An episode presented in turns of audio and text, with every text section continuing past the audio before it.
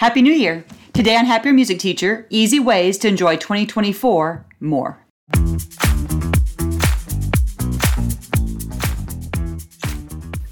Hi, and welcome to Happier Music Teacher. Are you a music teacher who has no time, no voice, and you kind of need to pee? I'm Beth Duhon. I'm a Christian, wife, mother, musician, and former stressed hot mess music teacher. I've been there. Join me every week as we work on easy micro actions so that you can be a happier music teacher.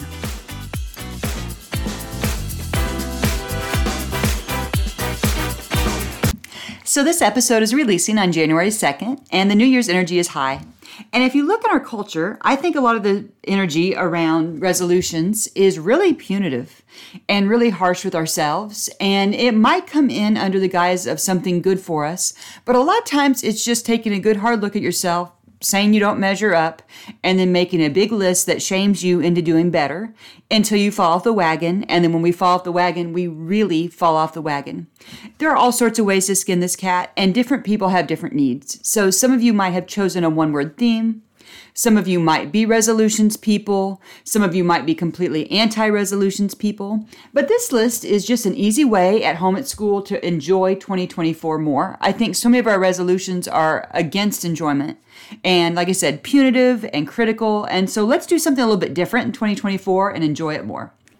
As these articles come to my mind, actually the podcast episodes, they tend to be in a list format. And I don't really know why, but I would really like to encourage you that I say in the introduction about um, micro habits, micro actions, I think.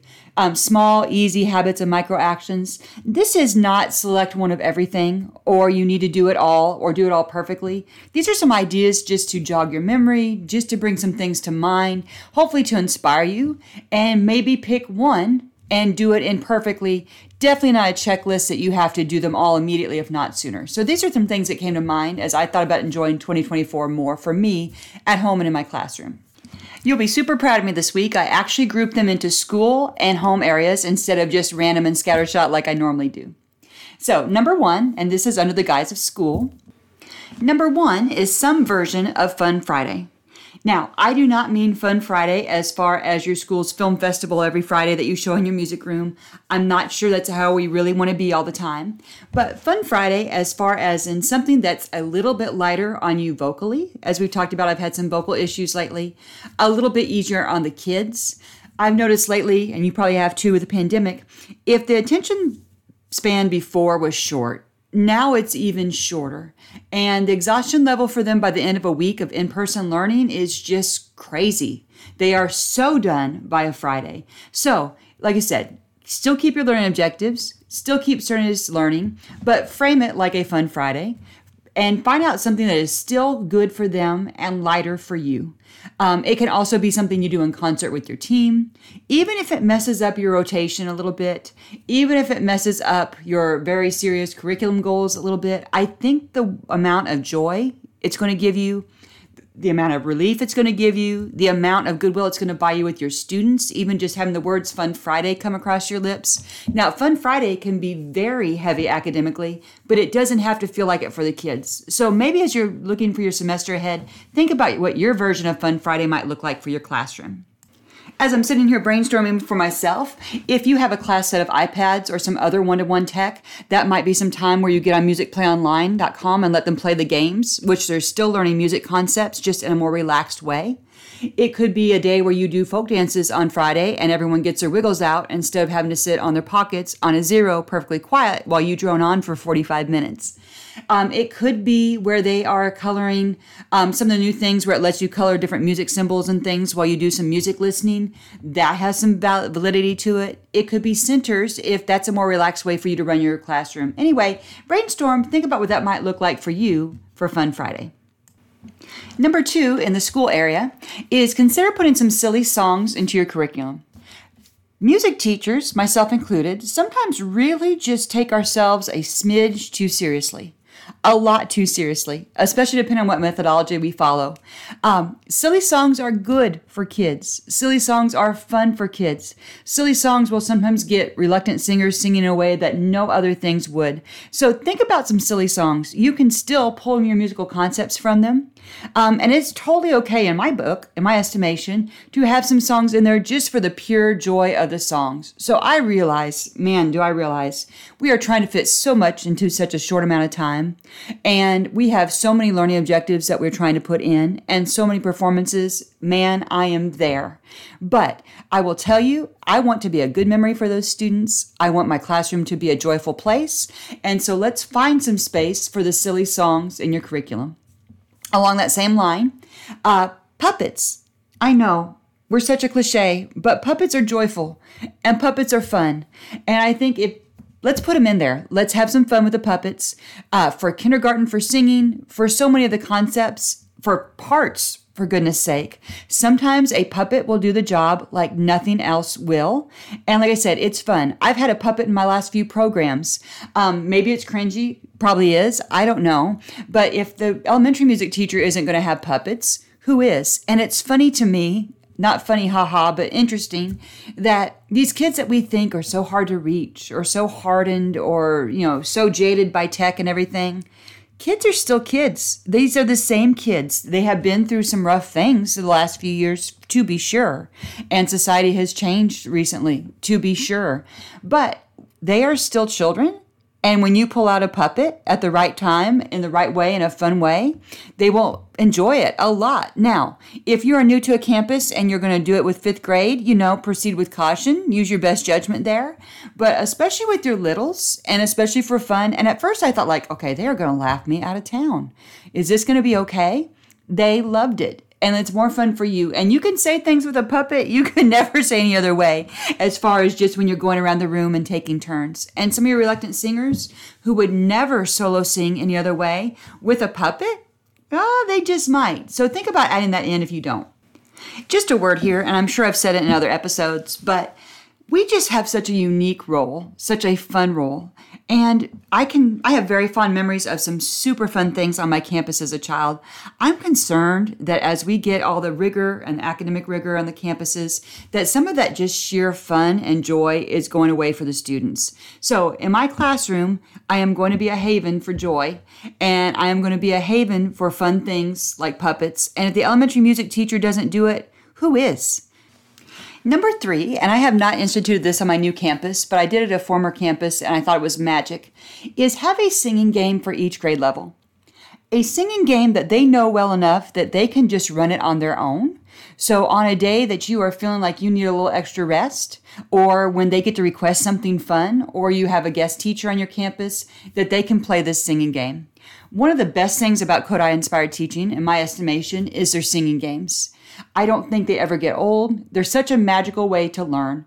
And if you have anything to teach, if you frame it as you have a game, it's just that spoonful of sugar that helps the medicine go down. So it is very easy to start feeling like we have to get through curriculum and we have to push and we get this real serious thing going on in our classes. And that's not the vibe that I want to have. So there are so many good singing games for each level, lots of fun totally appropriate. So if you do not have those, think about doing them. Now, vocal health tip do not have all the singing games introduced in one week. You will be vocally very tired and overwhelmed. So instead, as you space it out over the next few weeks, have a goal that maybe by the end of quarter three, you have a singing game for each level and let the students sing and lead the game.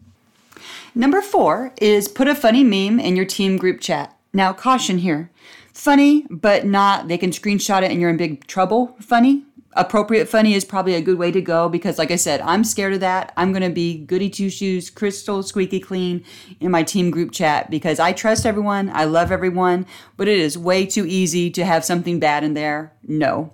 But do be the one to put something that to lighten it up or funny. Um, because it can really turn, you know, just like a marriage relationship, it can turn into you're just comparing schedules and you're just taking care of business and it's very transactional and very boring. And you hear a ding and you don't even want to answer it because you know it's going to be a problem. Can we combine classes? I'm running late, blah, blah, blah, which Totally fine. I do the same thing. But if you can, and when you can, be the one to lighten up the team group chat. Just have a few things on hand so when the time is right or things are a little bit quiet, you can put it there and you can be the fun one on your team. Okay, so I literally just paused recording to put a funny one into my group chat for my team. Cherish those people. I know I am so blessed this year.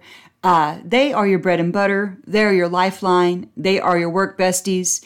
As much as you can to keep things positive and good with your team, boy, life is so much better. And I am so grateful to have a wonderful team.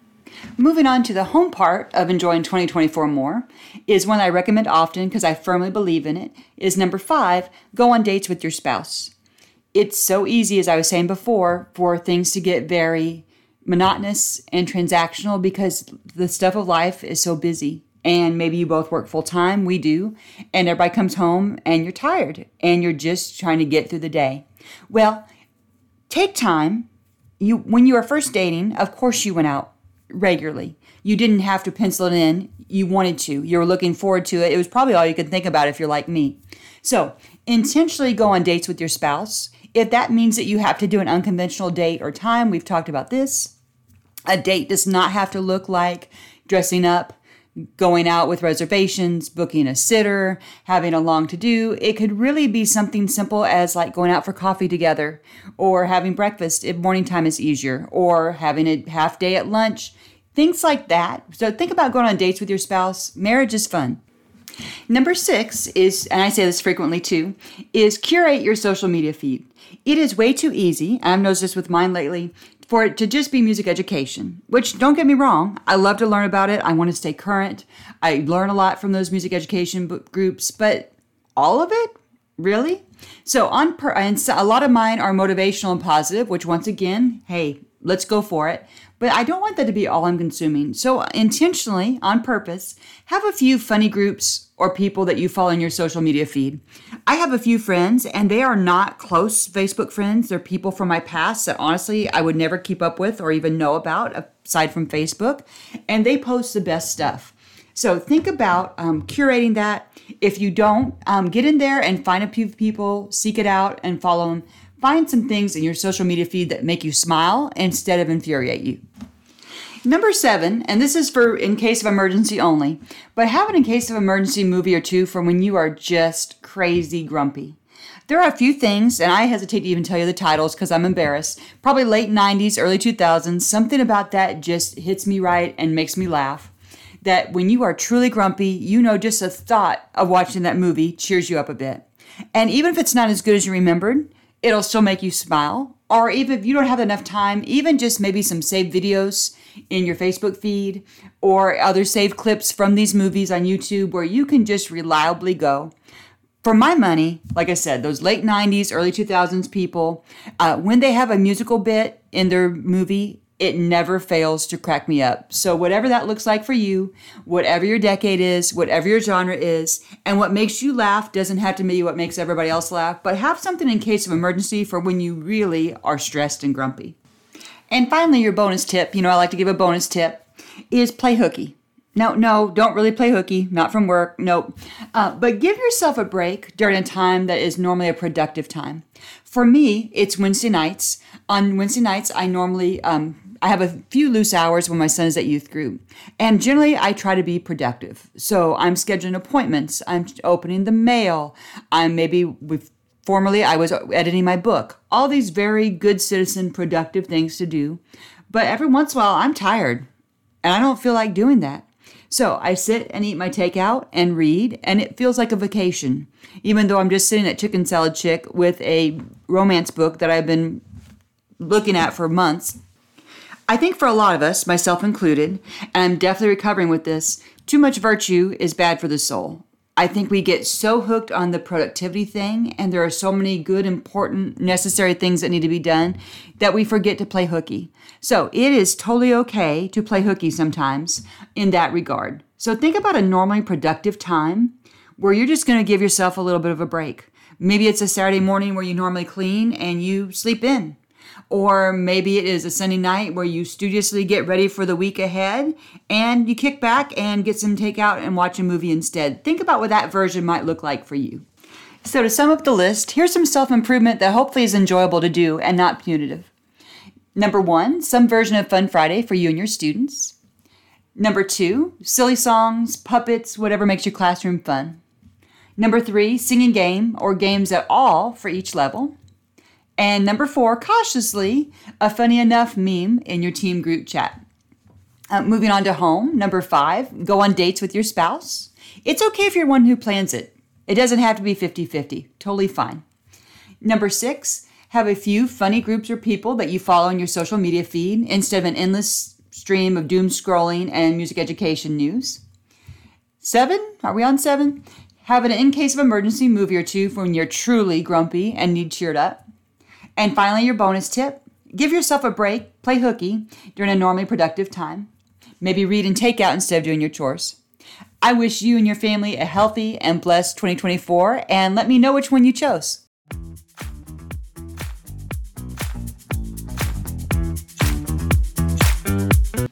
This week's verses of the day Galatians 5 22 and 23. But the fruit of the Spirit is love, joy, peace, forbearance, kindness, goodness, faithfulness, gentleness, and self control. Against such things there is no law.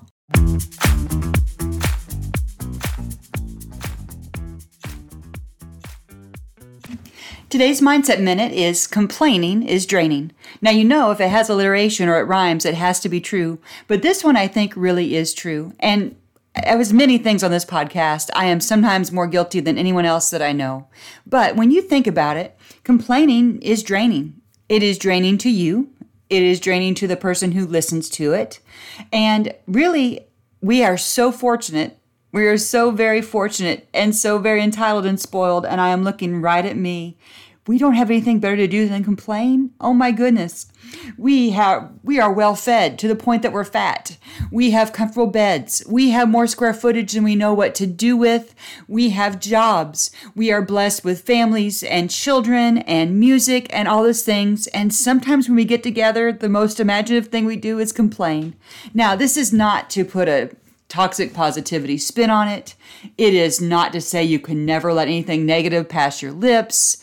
Um, it is just to when you start to really get in that groove of you always have that same conversation with the same people, with the same negative tone about your life and your situation, pause and see if there might possibly be something that's more interesting or more energizing or more uplifting to talk about. And if you don't talk a bit, okay, I get it, I'm there. But as you go into this new year and we're talking about enjoyment and energy and positivity, let's think about complaining is draining and see what you might do to stop it.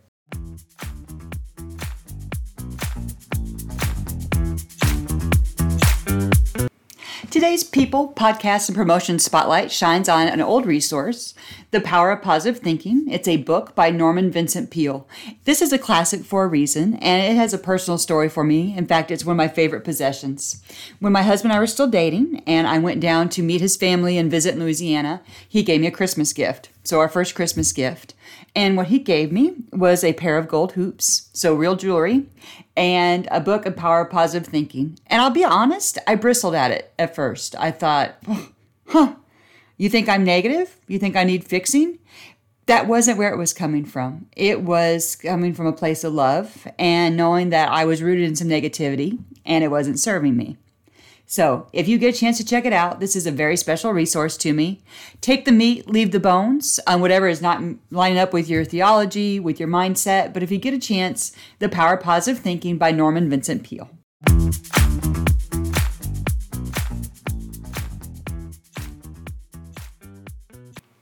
If you're a newer podcast listener to Happier Music Teacher, welcome. Here are a few things you might be able to do to support the podcast. The first is join the Happier Music Teachers Facebook group. That group is a source of joy for me, and I post in it daily. The second thing you might consider is leaving a review on Apple Podcasts or wherever you listen to podcasts. And the third is purchasing Happier Music Teacher, currently on F Flat Books and soon to come on Amazon.